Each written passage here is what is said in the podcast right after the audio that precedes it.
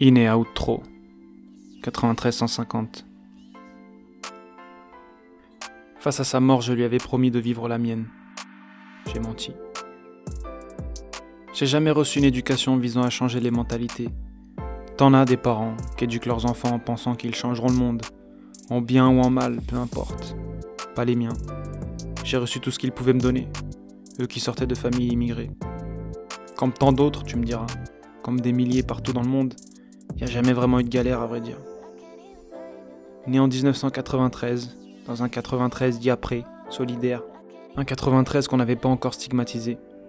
Petit, je pense que j'aimais mon Blanc-Ménil.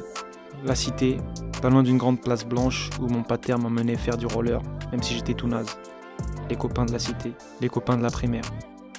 Peu de souvenirs francs, juste des bribes flashantes qui me prennent au dépourvu quand je garde les yeux ouverts dans le noir. Maintenant, une grande plaque de blanche. Aux dernières nouvelles que j'ai, on la surnomme Blancoque. Juste qu'il n'y a pas la mer, comme sa presque homonyme à l'autre bout du globe. Les darons l'avaient peut-être ressenti, et ils ont eu la chance de se barrer. Combien n'ont pas eu cette opportunité? Je sais pas si je me pose vraiment la question. Sûrement le fait d'être fils unique. Mes parents, c'est mon archétype des fils étrangers sans diplôme, qui ont vu leurs parents se foutre en l'air pour que dalle à leur arrivée en France. Quand t'observes ça, à leur époque, la seule solution consistait à choper un truc stable, pour ne pas avoir l'épée de Damoclès au-dessus du crâne. Comme leurs darons, pas d'études non plus, pas les moyens financiers, pas la liberté temporelle, du moins au début. Quand tu démarres de chez tes vieux à 18 piges, en parlant un français approximatif, t'as pas le temps de penser au bac, surtout qu'à l'époque, c'était pas celui que j'ai eu de justesse.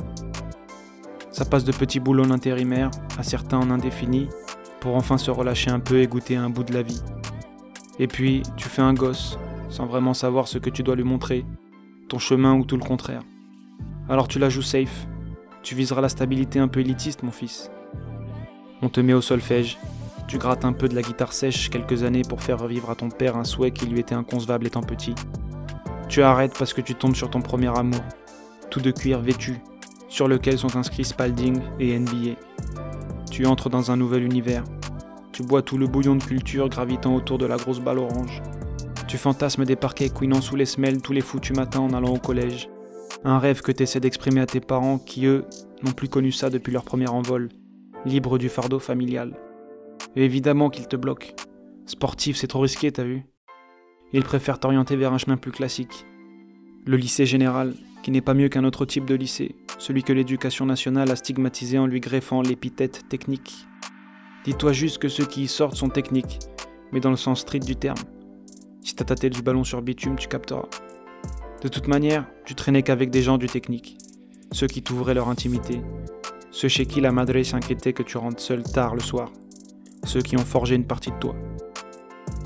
Bienvenue aux études supérieures, celles qu'on t'a vendues comme la porte ouverte au 40K dès la sortie. Ah, ma b comme invectivaient certains de mes gars. T'as surtout payé le papier tamponné, ma sœurette et mon frérot. Et cher en plus, pour simplement imprimer des PowerPoint, gratter 2-3 contacts aux soirées du BDE et poser tes seufs 6 heures par jour pour écouter des gens recracher des bullshit auxquels eux-mêmes n'y croient pas. T'apprends plus en étant dehors à observer le monde qu'à éclater ta vue sur des slides projetés sur une toile blanche. Après, n'oublie pas, tu as trouvé un frère. T'enchaînes les stages en entreprise, tu mets des images et des mots sur la vraie couleur du mensonge, celui qu'on t'a servi durant toute ta scolarité, toute leur éducation. Tu conçois toute cette situation différemment, la société se dévoile, t'apprends tout ce qui se cache derrière le fait qu'on t'ait catégorisé comme blanc européen. Tu devines que tu n'auras pas vraiment de problème dans ce monde, soyons honnêtes. Pas facile d'absorber toute cette merde. Tu comprends pourquoi tes parents ont passé des soirées en compagnie de l'alcool, pourquoi leur tête a cramé toute seule. Mais bon, ils t'ont quand même ouvert le crâne en t'ayant fait toucher des yeux l'inconnu, celui qui t'attire autant qu'il te questionne sur toi-même.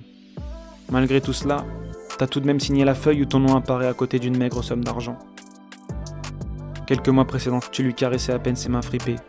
Tu l'observais du bout de la chambre, impassible.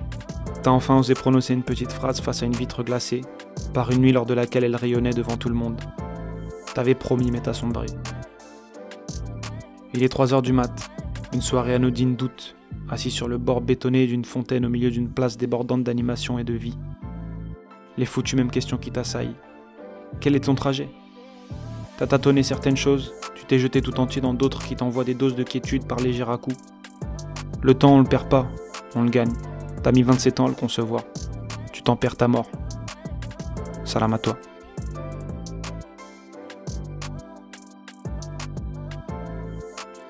Inspiré par Quand les l'écaillera pris, Dinos.